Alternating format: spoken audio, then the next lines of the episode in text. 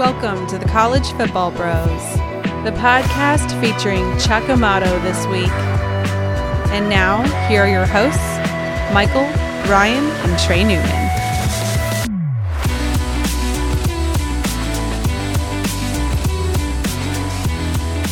Welcome to the College Football Bros podcast. I am Michael Newman, and I'm joined by my brother Ryan, who thinks this podcast will last how long?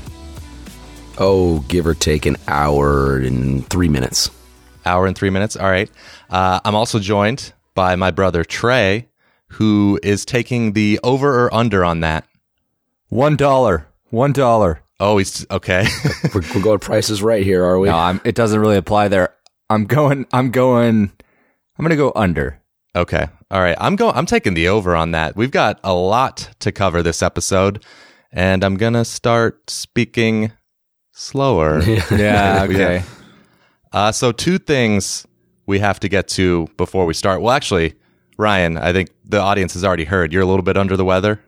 Yeah, if you guys can't tell already, I'm uh, losing my voice. I don't. It, I don't feel nearly as bad as I sound though, so that's the positive thing. Okay. All right. Yeah. Well, thank you for uh, toughing it out. He's playing hurt. I, I'm playing hurt, man. I'm fighting through. All right. Well, first off, we have a new five star review. And Ryan, yeah. Uh, just to give your voice a little exercise here, why don't you read that review for us? Yeah, thanks. uh, yeah, so it's from from D Lloyd sixty nine, who's a, a loyal listener for us, and called us goofballs to start, which fair enough. Uh, so he said, guys have a great knowledge of the game, and the players always find a way to make you laugh. Also, very good at fan feedback. And one day I'm gonna get all the bros to give me go dogs or go give me big go dogs in Athens that game. So nice. All right.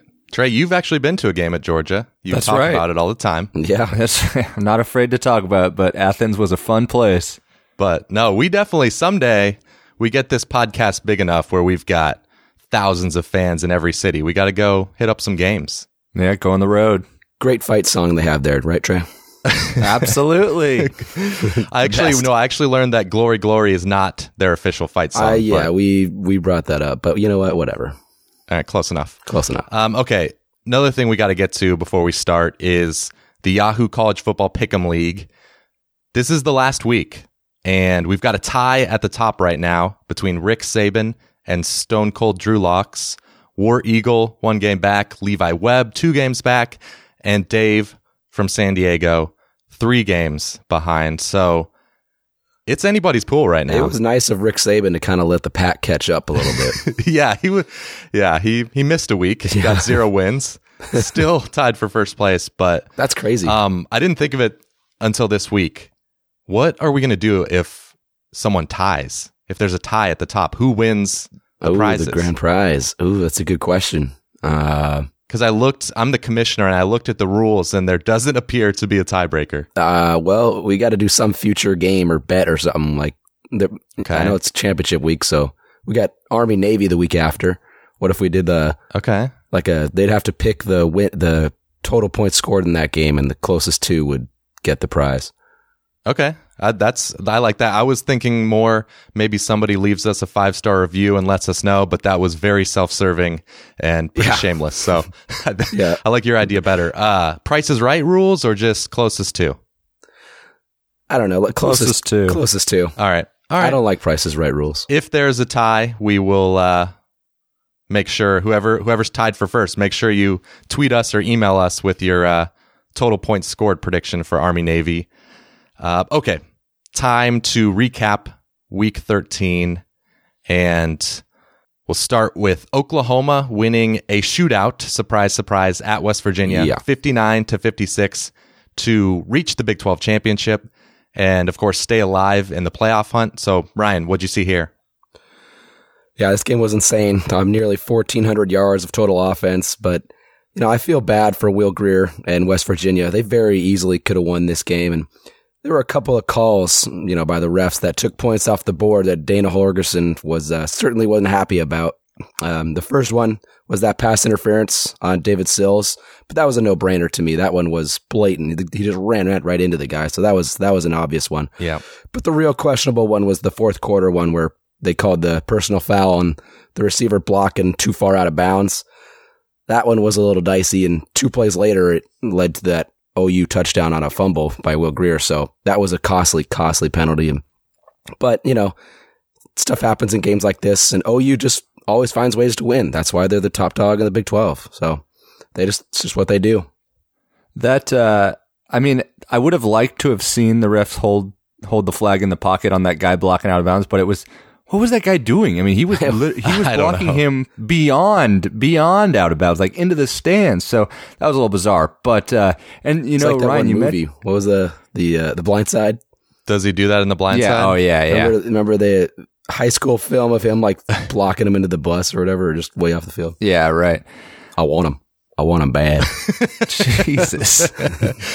Oh, that's the greatest line in movie history. That was Yeah. Phillip Fulmer from the Blind, blind Side. Perfect impression by Ryan.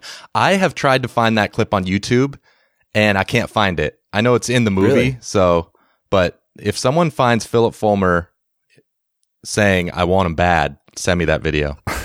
that it's classic. But uh, the ironic thing, though, about this game was that it was pretty much won by that defensive play. That that uh, with the complete lack of defense, they they had the strip sack of Grier, and they went up ten in the fourth quarter, and that pretty much sealed it for for OU. And I, I'm not going to try and sound like an old timer and a purist because I'd ra- I'd much rather watch a game like this than a than a six to three struggle. But this defense of Oklahoma, it's beyond painful to watch. And they're almost, you know, they're still really good, but they're almost wasting back to back years of historic offenses. Yeah, they are. But I think this game was kind of the blueprint for how that defense can actually do something. I mean, they got two touchdowns, so yeah, I mean, if they get two touchdowns, OU's not going to lose any games. no, no. And and that's kind of what they need to do. Not score touchdowns, obviously that's easier said than done, but they just need to I think go all out for turnovers. Kind of like Texas Tech's defense last year. They weren't very good, but they got a ton of turnovers and you know, maybe a lot of that was luck or maybe that's just something they're targeting, but they don't seem to stop anybody from moving down the field. So just try and go for those strip sacks. Yep. Try and go for Yep. any turnover you can get. But um, one thing I I loved in this game was the decision by Lincoln Riley to go for it on fourth down at the end of the game. They were up by three. They had a fourth and five with about two and a half minutes left. I, they were on. They were. I think they were at the forty at the uh, at West Virginia's forty. So if you get that first down, it's pretty much game over. Not quite, but pretty much. And then even if you don't, so what? You gave West Virginia a little bit better field position. They were probably just going to march down the field anyway. So Yeah. I thought that was You have to be aggressive there for sure. yeah. I mean, you do you want your offense to try and win you the game or your defense? Answer the question. It was not Yeah, rhetorical. easy choice. That's yeah, the offense. Uh, all right. Next game was actually at the exact same time. I had picture in picture going. Felt like I was in the 90s. When's the last time you guys used picture in picture? I'd been a while. I just Mike. set up two didn't they- TVs, but yeah, I hear you. yeah, I only had one TV, solution. but it worked out perfect. I mean, you get a 55 inch with the picture in picture. Actually, I think it was a 65 inch. So worked out. Oh, look not at- to look brag. at you. Not to brag. Wow. um, but Washington, I'm talking about. I don't know if I mentioned the game I'm talking about. Washington got the win in the snow at Washington State, 28 to 15. So they reached the Pac-12 championship. Uh, what'd you see here, Trey? Yeah, I mean, with the massive snowfall, this game set up perfectly for a team like Washington. They had a superior defense and an offense that doesn't solely rely on the pass, much like Wazoo's pretty much does. Uh, Gaskin played huge in this one. He rushed for 170 and three scores. But it was an ugly game overall to watch, just obviously because of weather, but they each had three turnovers. Uh, I really wish this game was played in a more normal environment, as it, it really took away from some of the luster in this one for me. It was was a good win for UW to go to the Pac-12 title, but I it just it just took away a little bit from the game.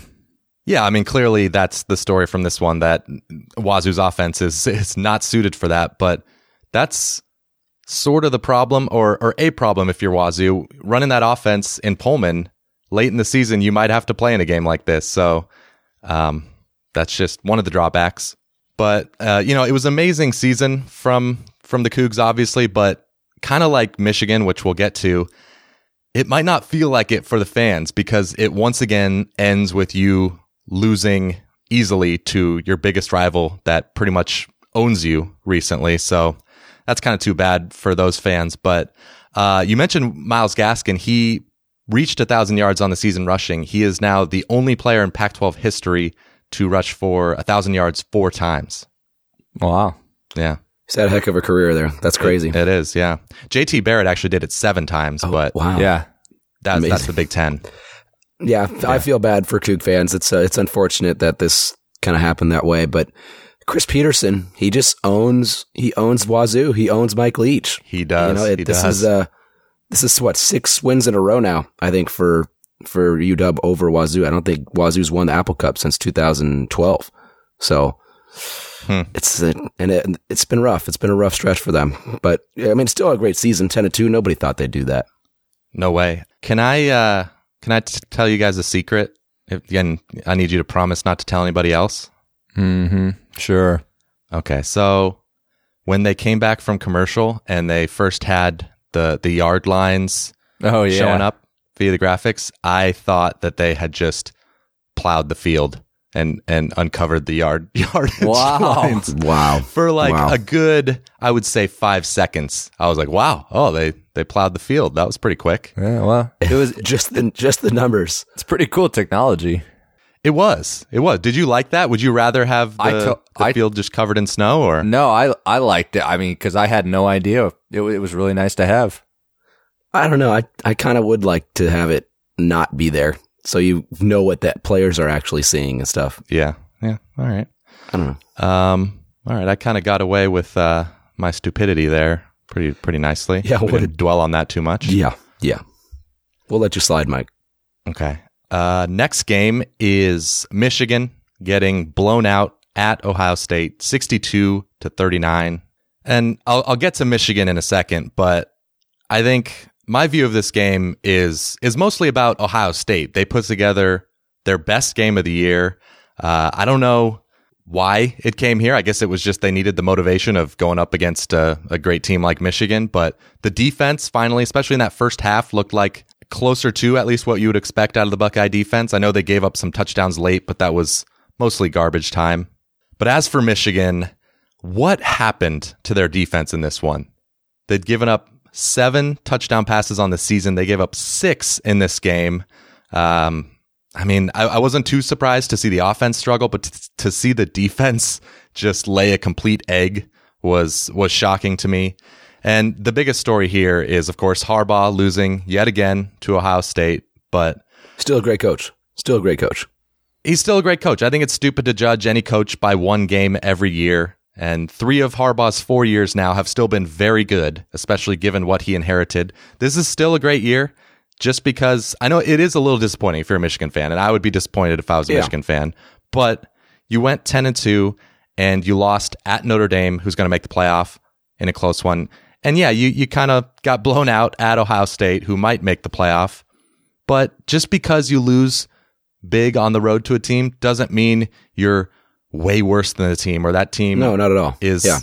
But like look at uh, Ohio, Ohio State. They know that. Yeah. They they yeah, they lost by a big margin at Purdue. We're not saying that Ohio State is owned by Purdue. It just, you know, Yeah. it just happened. No, yeah. I mean, it's still a good year for Michigan. They're going to make a New Year's Six bowl. It's you know they had a great year, but yeah, it's unfortunate that it kind of comes up like this at Ohio State. But you mentioned the defense. It's just I don't know. A few weeks can make such a big difference uh, in college football. I mean, a few weeks ago, the Buckeyes were they were kind of struggling offensively against teams like Nebraska. Nebraska was kind of able to hold them in check for quite a bit of that game, and then Michigan State they couldn't do anything. I know it was different weather situation, but still, they were struggling and they couldn't run the ball at all.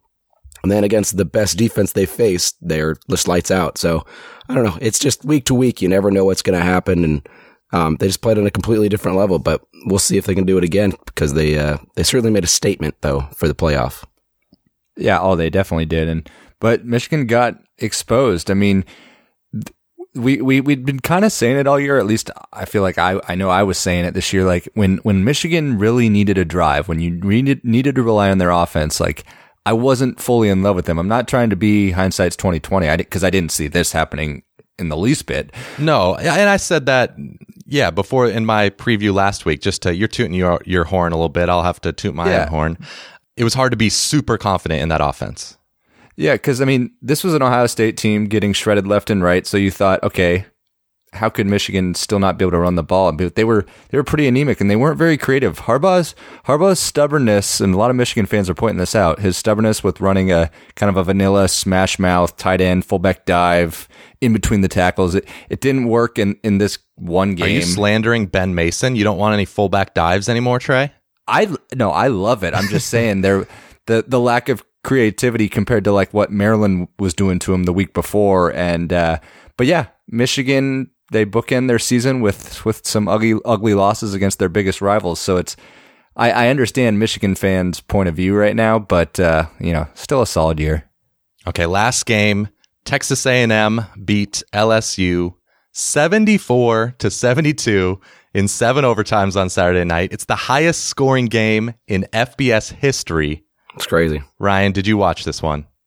I did. Well, I didn't watch the entire game, but I certainly watched the fourth quarter and overtimes. It it was uh, it was nuts. It was crazy, and it's kind of funny though because I felt like both defenses played pretty pretty well throughout the whole throughout the whole game. There wasn't a bunch of glaring mistakes being made or offenses weren't dominating. So it's just kind of funny that this game is the most points scored ever in an FBS game, and it wasn't like crazy offensive performance, but.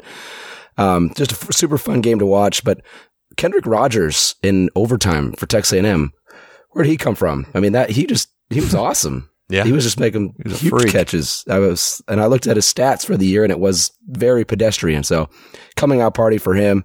Um, just a, I know it's a tough loss for Coach Orgeron and LSU, but I mean, a great year for them, and they still have a, a decent chance of making a New Year's Six, right? So, I th- I think they're going to make it now. They'll be they're in the conversation. Yeah. but it is crazy. I mean, so many things had to go right for A and M. I mean, Mond's knee being down at the end of regulation. Uh, Yeah. Then after that, it was still a fourth and eighteen. Then a spike putting a second back on, a twenty yard touchdown as time expires, and then the scoring in each overtime matching each other. Yeah. Like it's The fumble in uh, in that first overtime Yeah. that was called incomplete. it- it's just it was ridiculous. I mean, you couldn't. eh, unbelievable game, a crushing loss for LSU. But yeah, in in the end, if you look at both these teams, I think they had successful years. And you look at LSU, their losses came against Florida, Bama, and A and they also beat four top twenty five teams. So I I think uh, I think it was a solid year. It was. It was. I would still, moving forward, be a little disappointed if I'm an LSU fan, or a little worried, I guess, that still kind of the same issues, a lackluster offense. I, I just don't think this LSU team feels any different than kind of the late Les Miles teams. But it's you you laid it out nicely there, there though. It was a I guess impressive resume this year. Um, but how about uh, giving Coach O a Gatorade bath before the game yeah, over? yeah. Oh you can't you can't do that. no, Ouch. no, brutal. But on the other side, what a year for Jimbo Fisher going eight and four in your first year when you have Alabama and Clemson on the schedule. That is a very good start. I'd be excited if I were an A and M fan. No doubt. Yeah, that was a really impressive first year. and they almost beat Clemson. They did almost be. Yeah, exactly. Okay, let's get to the rapid recaps. Uh, Ryan, why don't you get us started? All right, I'll give it a shot here, guys. Yeah. Um, yeah. All right, so my first game uh, is the Egg Bowl, and uh, this one was a snoozer. Mississippi State dominated Ole Miss. They won thirty-five to three. Kind of a boring game for Thanksgiving, um, but an eight and four year for the Bulldogs was a good first year for Joe Moorhead. Um, in my second game, I got Central Florida. They dominated South Florida thirty-eight to ten. But of course, the big news here is McKenzie Milton suffered that devastating knee injury. It's horrible to watch. Um, Brutal. apparently, he already had surgery, um, and he's doing pretty well. So hopefully, he makes a full recovery and is able to come back next year. Uh, my third game uh, is Texas at Kansas, and the Longhorns were able to hold off the Jayhawks 24 17. It wasn't pretty, but I don't think the Longhorns really care about that. They won the game, they go to the Big 12 title game, so that's all that really matters for them. Uh, my, You okay? Yeah, excuse me there. trying to gather myself. All right, my fourth game is is Florida at Florida State, uh, and the Gators dominated forty-one to fourteen, uh, nine and three in Dan Mullen's first year, ahead of schedule for sure.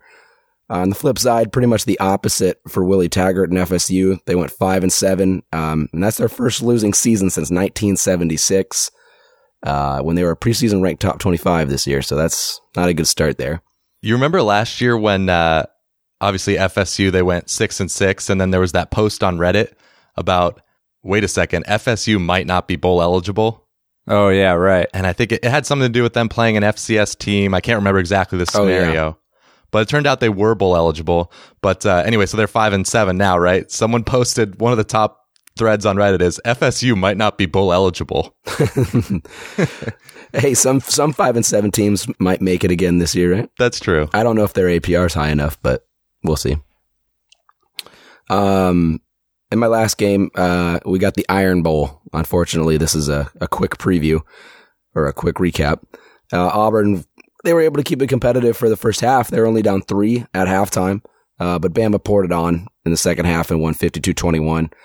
And that means Alabama's closest margin of victory in a game this season is 22 points against Texas A&M. That's just crazy how much they've dominated. Trey, that was your bold prediction before the season. Yeah, I said double digit, and then they, they took it even one step further and went over Yeah. twenty points. I mean, that's crazy. Three touchdowns. It's Ryan, crazy. uh, you did miss a, an opportunity in the Egg Bowl to say Mississippi State could have called it over easy. Oh, Ooh. Ooh. Wow. I like it. Yeah, I like it. Trey Trey's coming up with some decent ones here lately. He's coming out of his shell. Ole Miss, oh, shell, that's right. Yeah. Ole Miss was like, Ole Miss thinks Mississippi State is a bunch of deviled eggs. Oh, no, you're just yoking. Uh, I was scrambling for that last one. Oh man, that's all I got. How many egg puns can we do? that's it. We're done. all right, all right. Okay. I'm going to talk about uh, games that had group of five conference championship implications. So we got the AAC. Memphis won a playing game against a D'Eriq Kingless Houston team, 52 to 31. So they'll be at UCF next week. In Conference USA, FIU, Butch Davis blew their chance to go to the conference championship by losing to Marshall, and Middle Tennessee killed UAB 27 3. So now UAB has to play at Middle Tennessee again next week for all the marbles in that conference. In the MAC, Buffalo dominated Bowling Green to punch their ticket to play against Northern Illinois. In the Sun Belts, App State beat Troy 21 to 10 to win the East, and Louisiana survived a close game against ULM to win the West. It's Louisiana Lafayette. No, it's Louisiana. Well, they just want to go by Louisiana now, don't they? I know, but I don't like it. well, whatever. 'Cause there's Raging Louisiana Cajuns. Monroe. So what? They're just better than Monroe. I guess so. I guess they are. I mean, they beat them, so That's like what was it? Southwest Missouri State dropped the Southwest, and now they're just Missouri State. that was the uh, the best branding move ever. Southwest Yeah. Southwest Missouri State sounds like a garbage team, but Missouri State's like, oh, yeah. not bad. Yeah, yeah. Southeast is wishing they did that. Yeah.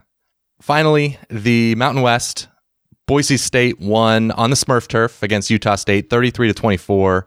Great game from Alexander Mattison, 200 rushing yards and three touchdowns. And he, he really carried them down the stretch of that one. So they will host Fresno State next week. And then I've got four more just kind of crazy rivalry games to go over. Virginia at Virginia Tech. The Hokies won in overtime to make it 15 straight wins over Virginia. That was a rough loss for for the Just Cavs. recover that fumble. I know that was crazy. Uh, at the end of the game, Virginia Tech, the game tying touchdown, they fumbled in the end zone and then recovered it for the for the touchdown. Uh, BYU blew a 27-7 lead late in the fourth quarter in the Holy War against Utah to lose 35-27. Arizona also blew a a big lead in the fourth quarter. They were up 40 to 21 and gave up 20 unanswered to lose by one against Arizona State. And then the la- the last one I have here is NC State beating North Carolina 34 28 in overtime. And that game ended with a brawl. It did. It did. All right. The first game I'm going to touch on here is Notre Dame at SC. I was there to witness the Irish win 24-17 and in what we all thought was Clay Helton's finale. We'll we'll touch more on that later. But uh, Notre Dame overcame an early 10 nothing deficit to clinch their spot in the playoff. Wasn't overly impressive, but they did what they had to do behind some good play from Ian Book. Next game, South Carolina at Clemson. Clemson scored 14 points in each quarter to win 56 to 35. If there's a red flag for Clemson right now, it's that they allowed Jake Bentley to throw for 510 yards and five touchdowns. So they gave up 600 yards of offense, which is which is uh, pretty surprising. Georgia Tech at Georgia. Georgia had no problem with the option offense of the Yellow Jackets. They held them to 219 yards and won 45 to 21, but it really wasn't even that close. Georgia appears to be peaking at the right time as they, as they now get to face off with mighty Alabama in Atlanta. Next game, Kentucky at Louisville. This game symbolized each team's season as Kentucky throttled Louisville 56 to 10. Louisville didn't want to be there and essentially surrendered the Governor's Cup to the Wildcats. Terry Wilson, 17 to 23 for 261 and three touchdowns. They cap off a great year going 9 and 3. Finally, Syracuse at Boston College. The Orange won this one 42 to 21 to finish a solid year at 9 and 3. Eric Dungey was questionable going into this game, but not only did he play, but he played outstanding, threw for 362, and he accounted for all six touchdowns. Great year for Dino Babers Orange. Kentucky and Syracuse winning big. What is this basketball? Hilarious. Ryan, I have a fake laugh of yours on the soundboard that I cannot find right now, but Really? maybe I'll maybe later in the episode I'll find it. Okay, Mike. okay. Great. Warning. Great. It's time for our segments. Oh boy, I'm excited. First segment, I think our only segment, is the coaching carousel. First one is that Lynn Swann released a letter on Twitter explaining his decision to retain Clay Helton. And since I'm a USC fan, I'm going to give my thoughts first here. And you guys just have to tell me if I'm being an over dramatic fanboy or if you agree with me. Will do, Mike. Okay. All right. I'm going to take a I'm going to take a sip of water before this one. Yeah. One of my 50 sips of water in the episode, but cuz I got a lot to say here. I got a lot 50, to say. 50 different cups, too. Mm, that was from the sippy cup. All right. so, first off, it's never a good sign when you're making a decision that you have to write a letter to the fans Yeah. basically saying, "I know you're all going to hate this, but here's here's why I'm doing what I'm doing." Yeah. And what I don't get is why we're clinging to this guy Clay Helton who wasn't even considered a good hire at the time. Certainly interim, not. yeah. It's not like any other good schools would have wanted to hire Clay Helton as their head coach. And last year with one of the best quarterbacks and rosters in the country, that should have been a time where USC is a clear playoff contender and we were just non-competitive, got dominated at Notre Dame, got dominated by Ohio State. So we just clearly weren't near that upper echelon of teams. No. And then this year, still an extremely talented roster, and we're garbage, like really, really bad. Five and seven. That that really shouldn't happen. And I'm not saying that I want to take maybe a little bit of a step back that it can't work with Clay Helton. You know, with some changes to the staff, that would be overconfident for me to say that it just couldn't work. But I think it's borderline egregious to think that Helton gives us a better chance of becoming a consistently good team than, say, a Matt Campbell or Neal Brown or Jeff Brohm or someone that's proven it uh, with less talent. And then the final point, and this is probably the most important thing, is that the fan base is so against this guy that it's really going to make things toxic. Like it's it's going to be much more difficult to recruit. The whole vibe around the program is going to be negative all off season. The fans are probably not going to show up next year. They didn't show up this year. It was our lowest attendance since 1987. So you thought that would have sort of spurred a change. The boosters aren't happy. I I don't see them donating a lot. Um, it's not going to be easy to pull in a, a great coordinator when the coach is maybe a lame duck. Although we'll talk about later. Maybe I'm wrong there. And the other thing is that it's not just Homer USC fans like me that are saying this. This is pretty much unanimous among you know national college football writers and people on message boards and I go on RCFB and I see other Pac-12 fans saying thank goodness they're keeping Clay Helton. So this is just all bad. I'm very unhappy. Yeah, I don't, I don't get why. Like, what's the positive about keeping him? You already are not good. You had a horrible year, five and seven by you for USC. That's that's terrible. And like you said, the worst thing is they're not recruiting very well right now. They're they're struggling this year. Last year was pretty good, but this year's not. Yeah, this year's not going so hot. Oregon's completely dominating the Pac-12 recruiting right now, and even Washington's doing really well too. They're ahead of USC, so you're not keeping up there. Nobody wanted to keep him. It just doesn't make sense to me. Like he doesn't have a huge buyout. It's that's not it. No. So it's that just I don't get it. I'm puzzled by it, and it's just yeah. I feel bad for you, Mike. It's I mean Thank you. I'll Why? be okay, but thank you. I know, but like why? I don't know. It just doesn't make sense. Yeah, I you're you're not crazy, Michael. I uh you know, you see all these national columnists on Twitter like just like jaws to the table shocked um you know seeing the that Twitter post. It's uh it's not just the average fan. So uh, I I think it's crazy too. I mean, do we want to talk about potential potential staff members? Sure. Yeah. Bring up bring up the rumor. Well, there's a rumor. I know. I know someone in the athletic department, and I've seen some other Ooh. some yeah some other mumblings on Twitter. This this just into college football bros. Um, Cliff Kingsbury has been spotted on the USC campus. I mean, he might just be visiting LA, but you know, immediately after his firing, he was spotted on campus, and we know that you have to think Are they sure? Sorry to interrupt. Are they sure it wasn't Ryan Gosling? it's good. It's fair. That's fair. Could it be? Okay. Um, but either way, I mean, you, you know, by keeping Helton that, well, you would think you would know that it would have to be a complete overhaul of the staff. I mean, if they don't do anything with the staff, then, oh my God, then, then just They will. it. They will. I, I know, I know. But, uh, but yeah, so that, that if, if they hired somebody like that, at least a big name coordinator, that could be eh, somewhat exciting. No, yeah, I would I would definitely be a lot more happy if we made a hire like Cliff Kingsbury because that is one of our big problems is that USC wasn't committed to winning in the sense of of paying big time for coordinators. Um, so if they ponied up for Cliff Kingsbury, then that I would be a lot more happy. I'm sure you would, Michael. I'm sure you Well, would. Well, yeah, and I'd get a look at his beautiful face for the, for the next year. That would be wonderful. But I mean, yeah, Tee Martin, a guy like that, he had to go. Or well, he hasn't been fired, but he needs to. He's go. at least got to get demoted. That's you just got to get fired. I mean, I okay. demoting doesn't work. All right. Well, that's enough about USC. Let's get to a few more uh, coaching changes. We are going to assign one of these to each bro, and uh, you have to say whether you agree with the decision to fire the coach, and then who are the likely candidates to replace him, or If they already made a hire, if they've already hired somebody. Yeah. So, I'll start off. Um, Larry Fedora here at North Carolina, and do I think he deserved to get get the boot? Yes, he definitely deserved to get the boot. Um, okay. He only won he only won two ACC games in the last two years, and coincidentally, both of those were against Pitt, which is kind of interesting. But he had to go. Um, but it's kind of weird who they ended up going up, going hiring here. They went back to the '90s, well, and '80s even. Mack Brown.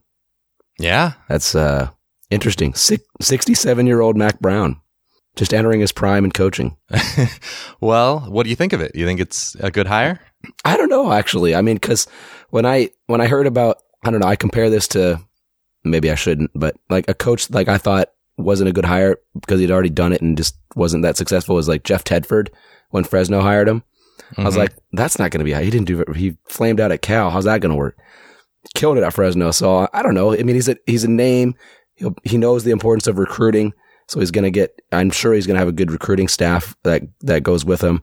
Um, so I don't know. I actually, I'm kind of like it if I'm North Carolina. Yeah, I like it too. I, there, There's talk of him bringing Gene Chizik with him.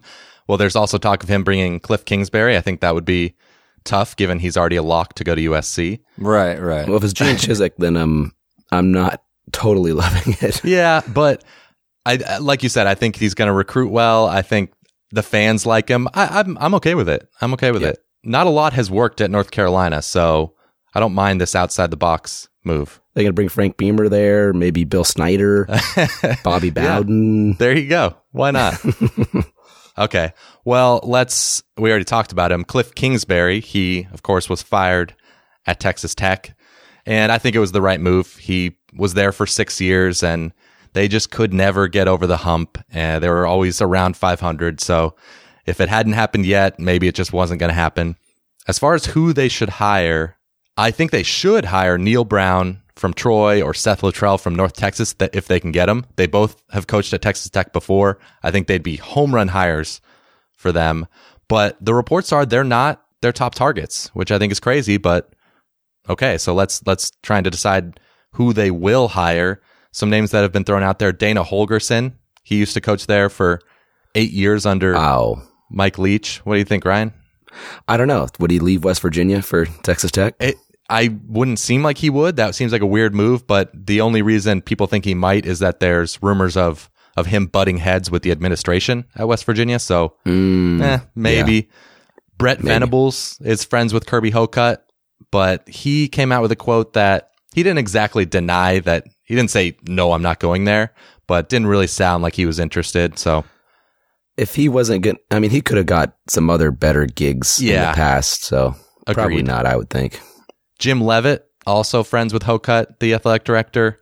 But the only problem with him, he has a player abuse scandal in the past, of course, at USF. So that doesn't seem like a great fit for Texas Tech. But, Why, Mike? well, because allegedly Mike Leach may have had some issues with that. So, so I don't know. But, Yeah. but apparently they're interested in him. So had to throw him out there. Mike Norvell of Memphis, Matt Wells, Utah State. There's a ton of names. You can throw out anybody. And I, I don't know how to predict. I really don't know who they're going to pick. I'll Yeah. just guess Jim Leavitt, but I have no idea. I think that'd be great if that was. Yeah, Really you you you match up. Uh, hopefully, they can keep the the great offense going, and now you bring in a guy who can help fix the defense. I I'm okay with it. I'd be okay with it. I don't know if it's great, but I'd much rather have Neal Brown or Seth Littrell. Yeah, fair enough. All right, my uh, I'm going to touch on Western Kentucky. They fired. We gave Mike- you the exciting one. That's right, real sexy, real sexy. They uh, they fired Mike Sanford. I agree with the decision. They finished three and nine. They were six and seven last year, and he succeeded uh, Jeff Brohm, who was thirty and ten before him. So the program clearly took a step back. They have since um, agreed to terms with uh, Tennessee offensive coordinator Tyson Helton, who is the younger brother of of Clay at SC but he was previously the Hilltoppers offensive coordinator under Brohm, so it kind of seems like a logical fit. Um, he's not a not a huge name, but you know Western Kentucky, uh, they kind of had to pick their battles there. So I, I think it's a, a solid fit. Go back to uh, a previous regime that worked. Okay, yeah, I agree. Let's move on to. Oh, we do have another segment here. Playoff scenarios. I'm excited about this. So each of us has come up with one scenario of how the games this weekend will play out. And then so we'll say, if that happens, who will be the four teams in the playoff? So, Trey, why don't you go first? All right, so let's start with the most likely scenario, assuming every game goes according to the point spread. Alabama beats Georgia, they're in. Clemson beats Pitt, and they're in. Notre Dame's already undefeated, they're in. So now it comes down to who gets in between 12 and 1 Ohio State and 12 and 1 Oklahoma. Now, one important note here is that we are recording this before the the CFP rankings are released this week. Okay, I'll I'll answer this one. So I think yeah, that is definitely a crucial point because I think we might get our answer in these rankings. If if Oklahoma is ahead of Ohio State, then it's going to be really tough for Ohio State to pass OU, of course, because OU has a tougher game against Texas rather than Ohio State against Northwestern. Uh, and I'm going to predict that Oklahoma would get in in this scenario. It's very close between these two teams. Either way the committee goes, it wouldn't be unreasonable. But according to Massey Peabody, OU has a slightly better strength of schedule already than Ohio State. And then, of course, that gap's going to widen this weekend. So I think, and also, I think their one loss is a much, you know, better loss, losing barely against Texas rather than getting killed at Purdue. So I think they would go with Oklahoma. Do you guys agree or? Yeah, I, I agree with you. Um, even though Ohio State looked super impressive against Michigan, you can't just look at one game. And I think the committee is pretty good at not doing that. So, um, but like you said, Mike, it, it's going to be vital to see who's number four tomorrow night or Tuesday night. Cause that's, if- Or number five. That's right, Number five. Yeah. Georgia's going to be or fourth, five, probably. Yeah. Yeah, you're right. My bad. But So- either way. Whoever's ahead, Oklahoma or Ohio State, that's crucial because whoever is ahead, I don't see them being able to get past if assuming they win. Well, o- OU would have a much better chance if, if OU was sixth. they'd have a much better chance if they had a convincing win against Texas. Yeah. But if they put Ohio State ahead of them this week, I don't know. I don't see, you know, they'll still beat a top 20 Northwestern team in the Big Ten title game. It's not like it's a, a much better win than Texas. So, Yeah, that's that's a good point. Maybe I'm overstating the difference Yeah. between the two Uh, teams. I I'm going to disagree. I, I I have to give it to Ohio State because they proved that their best is tough to beat, as they showed against Michigan, who the committee had as number four. I mean, they were a top top Yeah, team, true. and and they showed a pulse on defense, and and they obviously can move the ball well with Haskins and that and that offense. I I personally think that Oklahoma's defense will be the reason the committee leaves them out, as they're not a complete team, whether that's fair or not. But I, I do I will say I agree with your points about uh, especially Ryan mentioning that their O- Ohio State's overall resume has been it was kind of weak until Michigan. Um, so so I Yeah. would like we've like we've said it, it's razor thin. It it is. It's super close because Oklahoma has a lot of unimpressive wins as Yeah, well exactly. against Yeah. Army. Doesn't look as bad now because Army had a good season, but um, Yeah. Okla- uh, Oklahoma State, Oklahoma State, yeah, Given forty up to Kansas. Kansas. yeah. So either way, it's it's very close. Yep. Uh, okay, what's what's our next scenario? All right. So the next scenario is this scenario. We got six six teams are going to feel like they have a decent chance here. Um, it's a kind of far fetched one, I might add. It's a lot of craziness has to happen, but here's what's here's what's going to happen. Georgia beats Bama in a close one. Clemson loses to Pitt. OU beats Texas. And Ohio State beats Northwestern. So what you'd end up with is an undefeated Notre Dame and then five 12 and 1 teams. So that's Georgia, Bama, Clemson, OU, and Ohio State. So, uh, which two which two of those five would do you think would get left out? So in this scenario, I'm going to leave Oklahoma and Ohio State out. To me, it would come down to Ohio State and Clemson for that that last spot, in my opinion. And I think similar to last season, where Ohio State got blown out to Iowa, then this year they had the blowout loss to Purdue. Then they they've obviously had a shaky defense throughout the year. I mean, I think that would keep them out against Clemson. Now, I will say though that Clemson's schedule, looking back in hindsight, it was fairly blah, and but they're just so strong on offense and defense that I think that would put them in over Ohio State. So I think Ohio, Oklahoma and Ohio State are the the ones left out there.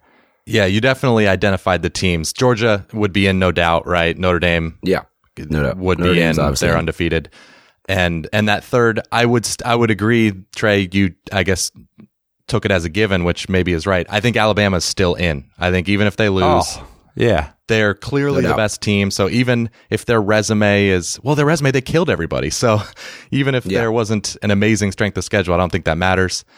And then yeah, it's down to Clemson, OU, and Ohio State.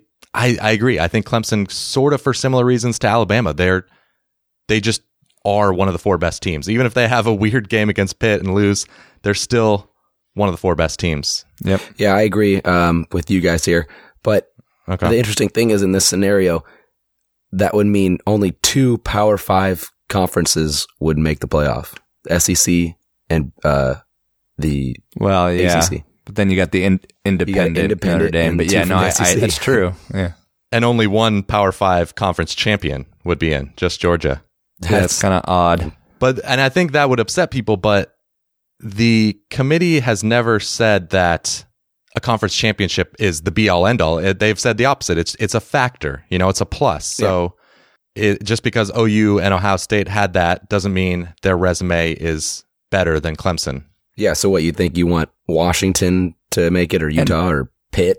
Well, so that's my that's my point about that. Everyone saying, "Oh, it should be all the five or six conference champs and then two at larges." Well, would you really?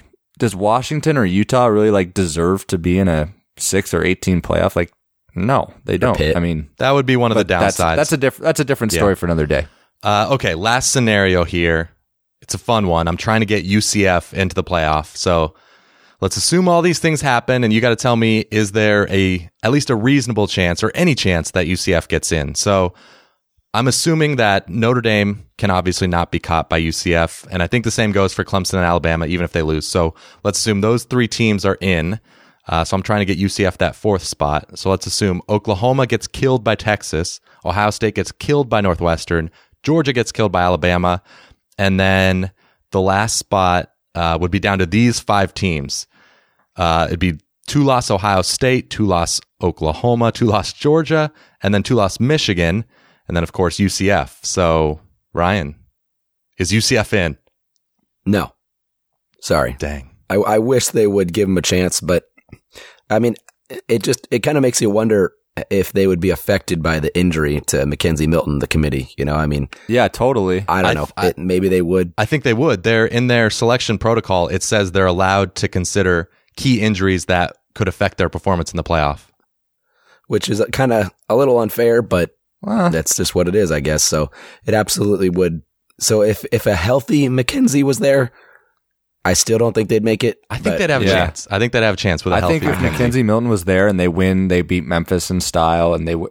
I I think they could have snuck in. Um, but they have in no this, quality wins. None of the teams I don't care. are currently in the top twenty-five.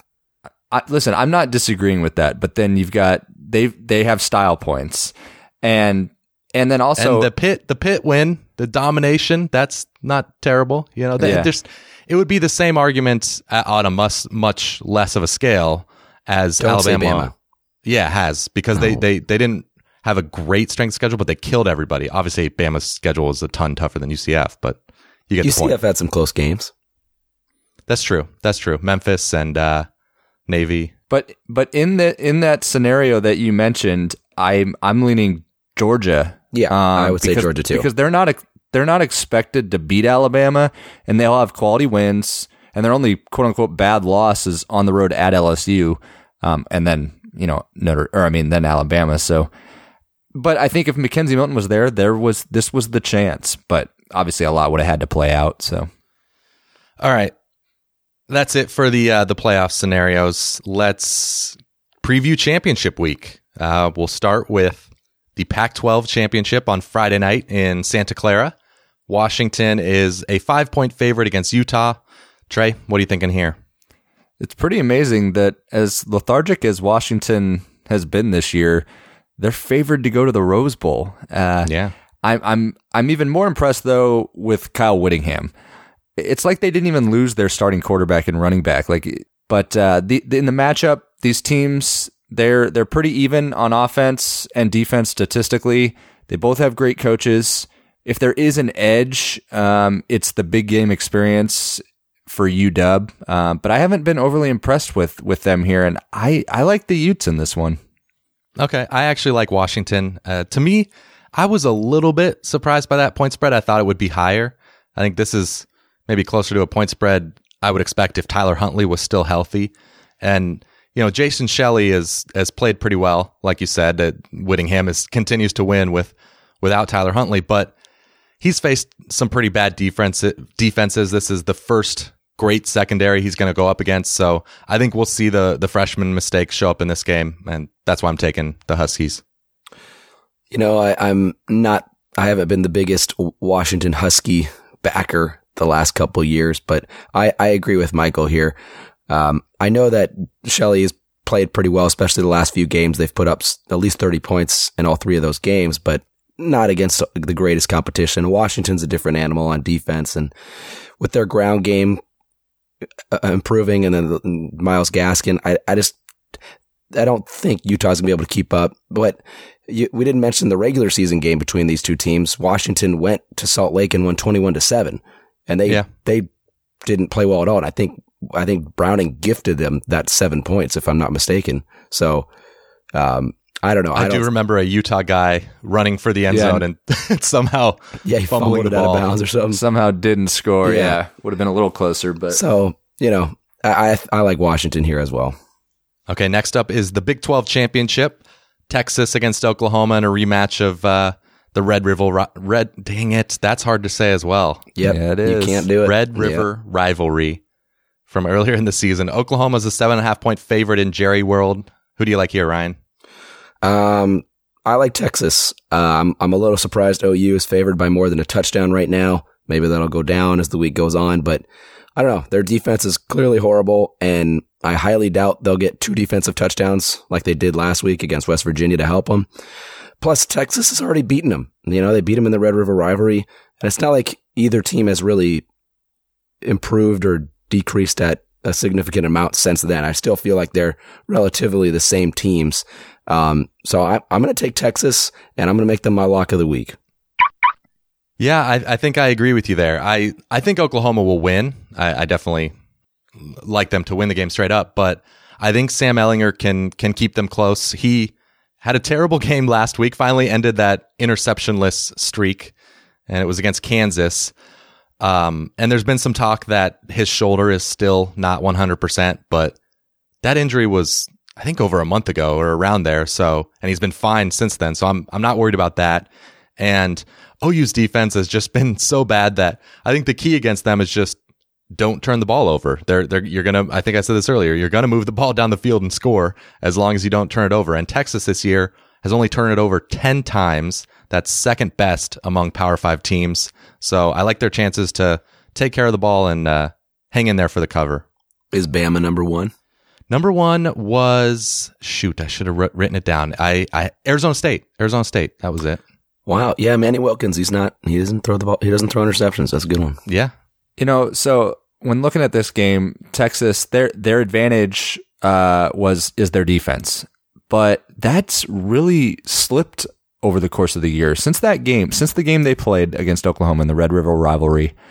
Um, not bad, not bad. Yeah, there's a little, little bit stutter. of a hiccup in there. Yeah, but there's a little W in there, a little bit. I, I got away with it, but uh, since that game, they've given up 38, 42, and 34, losing two of those games.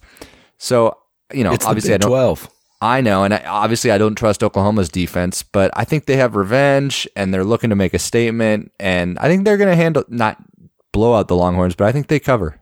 Okay, biggest game maybe of the weekend. The SEC championship. Alabama takes on Georgia in Atlanta, and the Tide are a 13 point favorite. And I've been picking Alabama pretty much all season against the spread, but I think I'm finally going to pick against them. Uh, Georgia is is not completely overmatched talent wise in this game, not at all. They're, they've been recruiting nearly as well as Oklahoma or as Oklahoma as uh, Alabama for the past few years. And unlike LSU and Mississippi State, who were two of the only teams to at least compete decently defensively against Alabama, Georgia actually has a really good offense to to pair with their defense. So, and Georgia's resume, it, if you look at it right now, they're it's really good. Uh, I know that loss at LSU is kind of sticks out like a sore thumb, but every one of their wins has come by at least two touchdowns. So I have to take 13 points with a team that good. I, I agree with all your points there. And I think Georgia honestly is peaking at this point, which is a plus. But the only problem is that Bama, in order for Georgia to win, obviously Bama's going to have to play their B or maybe even C game uh, to, to lose straight up. Fromm seems to have rebounded from his kind of mid-season down form that people were ragging him on. Um, they obviously have revenge on their mind as they return to the same building of the national title from last year. The problem is they just don't have a guy like Roquan Smith on defense that they had last year. Um, and, and, and obviously the, the Bama team this year has a better offense than, than last. So I see Bama winning, but I'm, I'm with you, Michael. I, I think Georgia covers. Yeah, I, am in agreement with you guys. Ever since that LSU loss that you mentioned, Georgia's been playing great. Holyfield and Swift have been awesome, and Fromm has been efficient as ever. And the, yeah, the ground game. I mean, I I know Bama's defense is really really good, but it's been a little susceptible to giving up some runs at, at, at times this year. And I feel like a team like Georgia has the capability of at least maybe exposing that a little bit more than other teams have. Um, and their defense has responded well. In their last three SEC games, they've given up less than 15 points per game. So I don't think they're going to pull off the upset, but I do think they're going to cover. Okay, before we move on, uh, I got a question for you guys. So in the playoff rankings that we haven't seen yet, uh, Georgia's obviously going to be number four. And they're going to be, I think, of course, they don't give ratings, they just give rankings, but I think they're going to be clearly ahead of Oklahoma and Ohio State in some order, right? Like Georgia's a clear number four. Yeah. So yeah. if they lose by three against Alabama or they lose in overtime, whatever. Yeah. Why should anybody pass them? Then I aren't agree. they then just getting punished for playing a good team, for playing the, the best team? I, I don't disagree. And I mean, the, the, I think the committee's not afraid to make a statement, but I think even the committee would be afraid to make a statement like that. I I can definitely see a scenario where if they lose a super close game and then neither OU or Ohio State really plays that well, I can definitely see them being in the in the playoff because I honestly think they would deserve it. And I right, I, I think they're better than yeah, they're better. Ohio I, State yeah, and Oklahoma. yeah, I, it'll be interesting to see. I mean, if I was the committee, I would put them in it if that was the that was the case. There's a good scenario. That is a crazy scenario. I, I think, and everyone's, I think, just assuming that either Ohio State or Oklahoma would get in, but I think we should consider more if it's a super close game Yeah, that it's I not mean- necessarily a given. Um, yeah, against by far the best team in the nation, they're competed when nobody else could. That's it's got to count for something. Absolutely. Yeah, I think it would be one of the best performances all year if they hung in there with, Yeah, with exactly. Alabama. That's what I'm saying. Okay. So let's move on to the ACC championship game. Clemson is a 26 and a half point favorite. Real tight game, real tight matchup. Yeah, against Pitt in Charlotte. What do you think here, Trey? Yeah, I mean, I'm happy for Pitt to make it here, but what a joke of a conference title game. ACC was just, they were bad this year, and now you have a 26 point spread game. I mean, if, if I told you a few weeks ago or, you know, in- before the season that you would, you could watch the ACC title, the Big Ten title, or the Mountain West title since they're all on at the same time, you'd easily have said the ACC or Big Ten, but honestly, I'm probably more interested in the Mountain West game, but, Yeah. uh, but that's, that's for later. All I'm looking for here is to see if Clemson is sharp and if they have a legitimate shot to beat an Alabama in the playoff. You know, giving up 35 last week might have been an anomaly, but if Pitt is able to march all over Clemson's D, then I might get a little worried. Uh, personally, I don't think that's going to happen. I think that that game last week makes them even more focused, and I think they they clobber Pitt and they make a statement. Yeah, I agree with you here, Trey. Um, I like Clemson. Pitt's coming off a really poor performance last week against Miami. They lost 24 to 3, and they're facing a much better team here. I think Clemson's defense is going to turn it up a notch this week after obviously not playing great. Um, but Pitt, Pitt doesn't have a quarterback like Jake Bentley and n- neither a receiver like Deebo Samuel, who had a huge game last week against the Tigers. So I, I don't think uh, Pitt can expose Clemson through the air. Um, like that. So I'm going to take the the Clemson minus the points. Okay, I'm going to go the opposite. I'm going to go Pitt. I, I know you mentioned they laid an egg against Miami last week. And let's not make any more egg jokes, though. uh, but they really didn't have much to play for in that game. They already had the division wrapped up, and I don't know. I, I guess you're always maybe get pumped up to play at Miami, but it really wasn't an important game. And in this game, I think they're they'll slow the game down. They're of course going to run the ball a ton. Qadree Ollison and Darrin Hall. So with limited possessions and kind of the fact that Clemson doesn't need to impress anyone. They if they build a lead, they can just sit on it. They can rest their starters. There's no reason for them to. I guess they don't really need to rest them, but just prevent them from Yeah, getting from injured. getting injured in that second half. So they're already locked into that number two seed if if they win this game. So I think Pitt can can get the cover. Next game is the Big Ten championship, Northwestern against Ohio State in Indianapolis, and Ohio State's a 14 point favorite. What do you think here, Ryan? Yeah, I mean we've talked we've talked about this before, but Northwestern just seems to always play to the level of their competition, and you know I think they're going to do it again here. Um, but I think they'll just run out of steam at the end of the game. But you know it's crazy though. Dwayne Haskins has thrown 28 more touchdowns than Clayton Thorson. That's That that's unbelievable. 28. That's crazy. And he's almost 1,500 more yards uh, through the air as well. So I don't know. Even though those statistics are crazy, but I'm still going to take Northwestern. I think they find a way to make it ugly. Maybe they, I don't know, they just find ways to keep games interesting and close. And I think they're going to do it again here. Yeah. Why not? I think they haven't won a game by more than two touchdowns or lost a game by more than two touchdowns this year. That sounds about right. I, yeah. I I, I think I read that somewhere. Yeah, no, it is.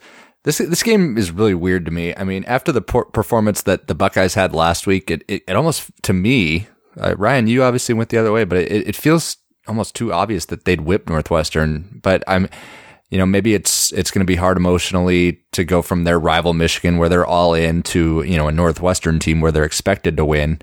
But I'm I'm buying into the Buckeyes right now. They have too many athletes for Northwestern. And this Buckeyes team could potentially resemble the national title team they had a few years ago, where they, they peaked at the very end of the year. I'm not I'm not saying they're going to win it all this this time, but th- but they have a chance after this. And it's really hard for me to pick a team that lost to Duke and Akron in the Big Ten title. so I, I say Ohio State rolls, and they're going to actually be my lock of the week. For me, I'm I'm going to slightly disagree in that I don't think one game is enough for me to go back to trusting Ohio State. I think there were too many struggles throughout the year to think that everything is is suddenly solved. But I guess I do agree that I'm going to take Ohio State because I just don't think Northwestern's any good. They're they're not even in Massey Peabody's top 35 teams, and they've only put up more than 31 points twice this year, and that was against a, a terrible Nebraska defense and Akron. So in a game where we know Ohio State's going to score a bunch, I mean, they ran all over or didn't run all over. They threw all over Michigan last week, one of the best defenses in the country. Uh, so I just don't think Northwestern can can keep up with that. But let's move on to the group of five conference championships, and we'll start with the AAC. Memphis is at UCF, and the Knights are a three and a half point favorite. And before I, I say what, what I think is going to happen in this game, I have another question for you guys. And it is Does this game matter for the New Year's Six, or does US does UCF already have that locked up? Yeah, I I think they already have it locked up. I mean, Boise and Fresno are the only teams with a sliver of a chance. Um, if one of them, you know, wins big in that title game, but and UCF would have to get destroyed. But I don't know. They they already have. They're going to have one less loss, no matter who it is. So, and they're pretty far ahead in the rankings. Hey, what about UAB? Oh no, wait, UAB lost again. So They got three losses. It's it's only Fresno and Boise that have a shot. A shot. I no, I and I think I hon- if UC even if UCF loses by one point, I think the winner of Fresno Boise is going to be the team because of that McKenzie Milton factor. I I, I just that's what I that's what I think. Maybe I could be wrong, but Michael, you're the deciding factor here. well, I'm just looking up how many losses UAB has. Ryan, They have they, three. they do have three losses. Dang, yeah, that's right. Oh yeah, the A and M game. That's right. Okay, all right. I'm dumb. I told you, dude. Not that they would have had a chance anyway. don't believe I me? know you told me. You told me you were right. Uh, well, I'm sorry. Were you guys saying something? Am I supposed to break a tie here? yeah. Who do you would they would UCF make it? I think it's possible. I think I kind of more agree with Ryan's side of it, where I think likely UCF has it locked up, even if they lose. But if if it's by a decent margin, they lose, and then if if if Boise or Fresno wins by a decent margin, I I do think there's there's a chance that uh, one of those teams could get in. yeah, But in this game, uh, I do like Memphis to to beat UCF. They almost beat UCF earlier in the year with a with a healthy McKenzie Milton. So with a freshman quarterback now, Darriel Mack for for UCF, who didn't look great against USF last week through the air, and I, I think Brady White is by far the better quarterback in this game. So I'll I'll take the points, and I'm going to make that my lock of the week. Wow. All right. Yeah, I'm with you, Mike. I like Memphis here. They've been playing great the last four weeks. They've won four in a row, and they destroyed Houston last week without D'Eriq King. Um, I think they're going to have a similar result with UCF and no McKenzie Milton. So I'm taking Memphis also. Yeah. I like Memphis. They get revenge for the game earlier this year and the conference title overtime game last season. Ooh, yeah. Okay, Mountain West now. Fresno State at Boise State. They should have Broncos played this one in Fresno to pay back for what they did last year. I know, I know. It's really not fair. It's really not fair. But Boise's a two and a half point favorite. What do you think, Trey? I, I love this game. Uh, I know it's a home game, and I know Boise beat Fresno State a few weeks ago, but Fresno was up 17 to 3 in that one, and they missed two field goals. So they're not afraid of Boise. Their defense has given up only 13 points per game, while Marcus McMar- McMaryion, their quarterback, easy for me to say, hmm. has had a 24 to 3 touchdown to interception ratio this season. The one advantage, though, Boise does have is they have a little better running attack, especially with running back Alexander Mattison. He's been picking it up late. He he's rushed for over 1,200 yards, 16 scores. That being said, I, I like this Fresno team. I think they're going to slow down Boise enough to get the win.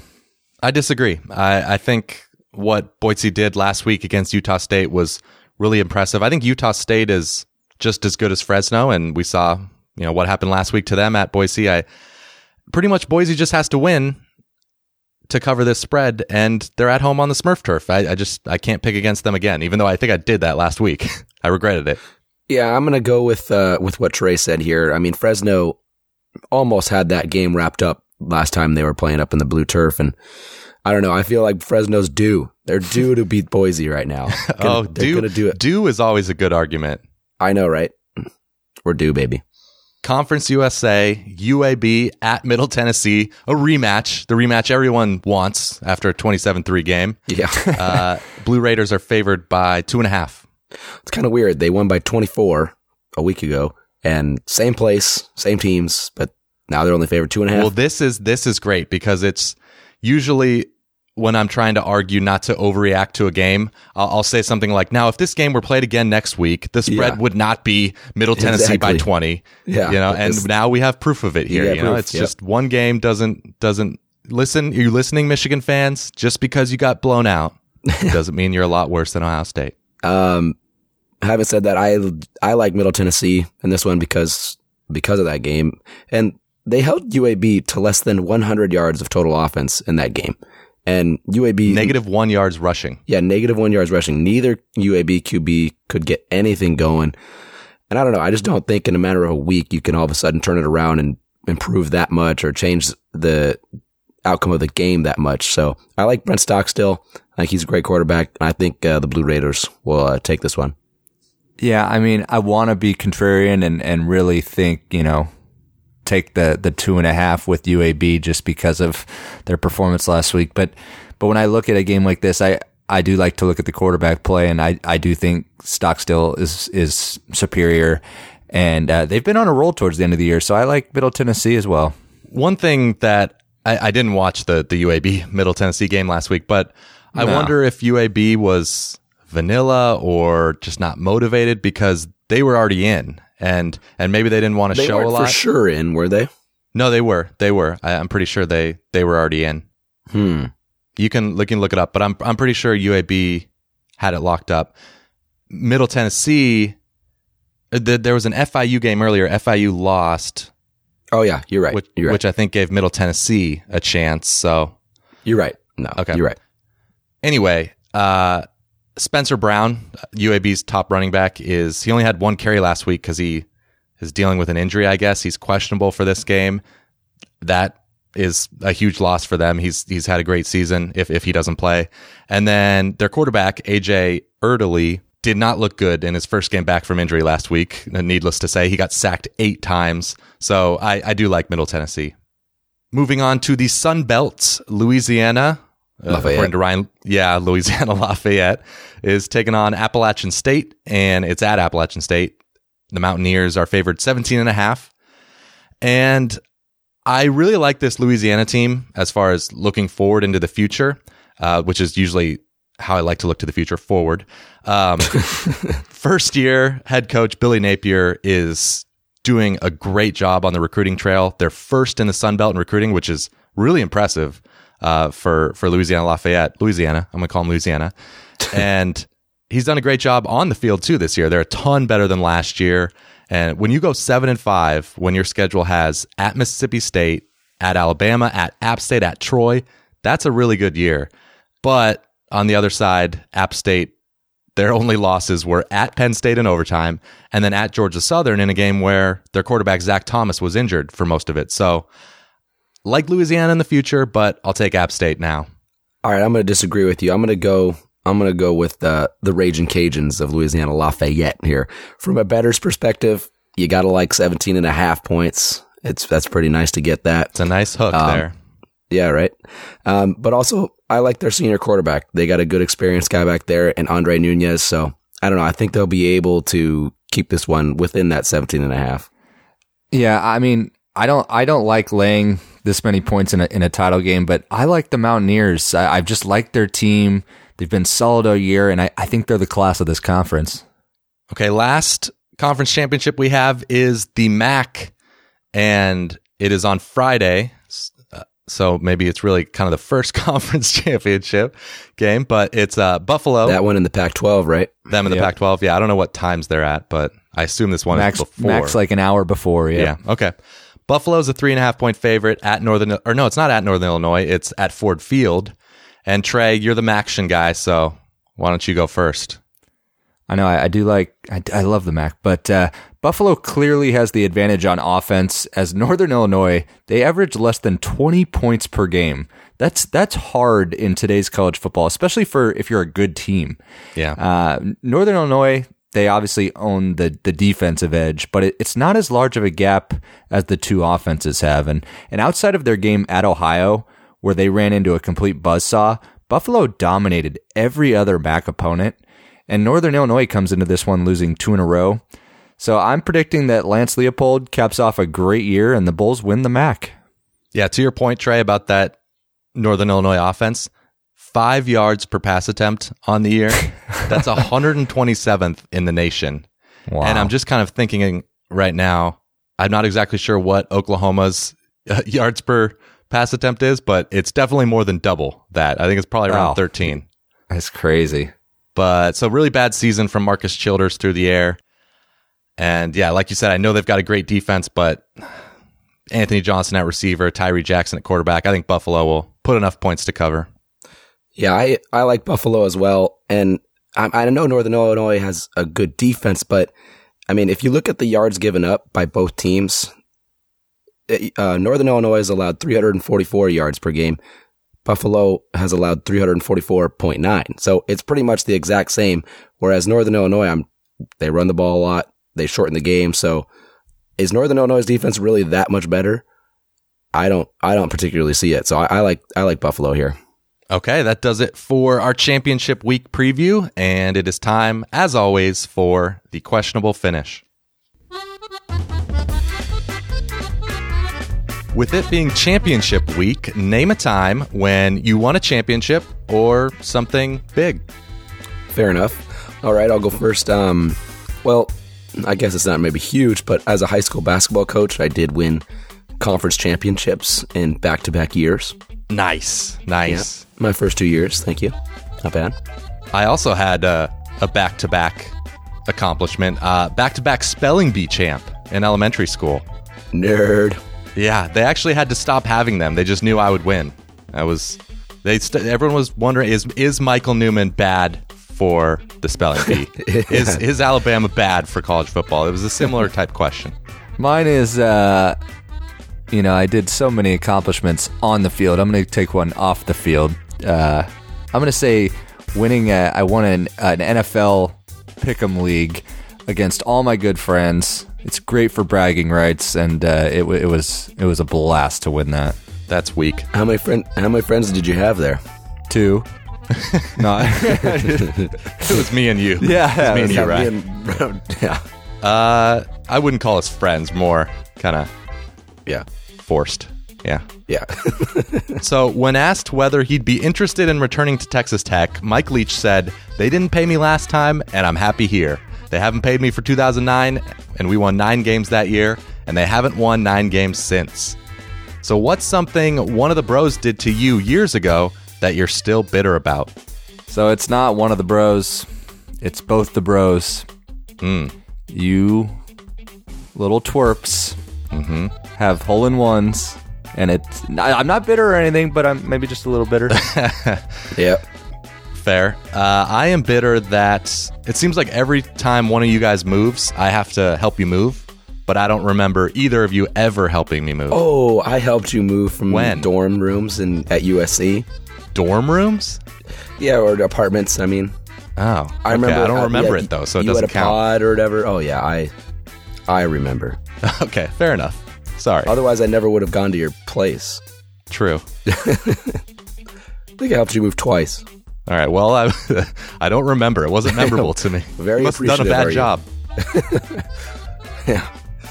All right. Um, mine is I'm bitter that both of you guys got the height in the family. Michael more so than any of us, but you know Trey's a good maybe almost five eleven, and Michael's what are you like six three almost? Yeah, six six, six seven, oh my! give or take. Yeah, it's like Michael Beasley, right? It's you're listed. Yeah, exactly. Like four inches higher. okay, last one. Time for our upset special. And there's not a lot of games to choose from this week, so you can just take any underdog. Doesn't have to be seven plus points. I'm taking Memphis to win outright at UCF. That was my lock of the week. And no McKenzie Milton. Simple as that. So I hit mine last week. I had Baylor. Uh, they beat Texas Tech. I'm going to take, uh, in this week, I'm going to take Utah.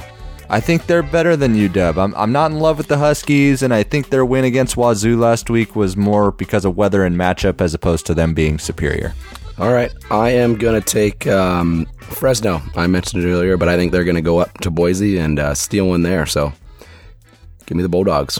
Okay, before we close out the show, I want to mention the teams that reached bowl games this weekend that we didn't bring up Baylor, Purdue, Vandy, Wake Forest, TCU, and Minnesota all got their sixth win. Minnesota was impressive at Wisconsin.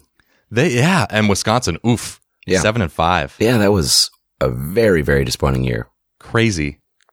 And then another final note if the playoff rankings are up in the air after Saturday's games, we might do a, a quick episode just giving our our preview of what the committee might do and and who should be in. So, but if it's fairly obvious who the four teams should be, then I, I don't think we will. Does that sound good to you guys?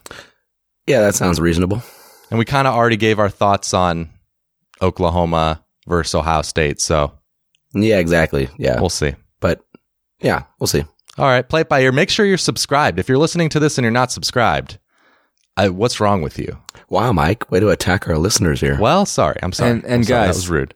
Soak it in. This is the last kind of Saturday slate we have of the That's season. true. It's not a full slate, but it's some big games, and this is all we got. We just got bowls after this. Well, Army Navy, but some bowls after this. So Yeah. Oh, Stanford Cal this weekend too. Didn't bring yeah, that the up. big. Yeah, that's true. The big game. and Virginia Tech is playing Marshall. There, I think Virginia Tech needs it to get to a bowl game. So They do. They're five and six. yeah, big game Drake for them. is playing Iowa State. Drake, Iowa State. Yeah, Hate the Drake. yeah. I hate the Drake. Hate the Drake. uh, okay. Well, thanks for listening, and we'll talk to you next week. You've been listening to the College Football Bros. If you have any questions for the next podcast, email them to collegefootballbros at gmail.com. Keep up with the brothers on social media, like them on Facebook at College Football Bros, follow them on Instagram at College Football Bros, and for their commentary on Saturdays, follow them on Twitter at CFB Bros. Thanks for listening.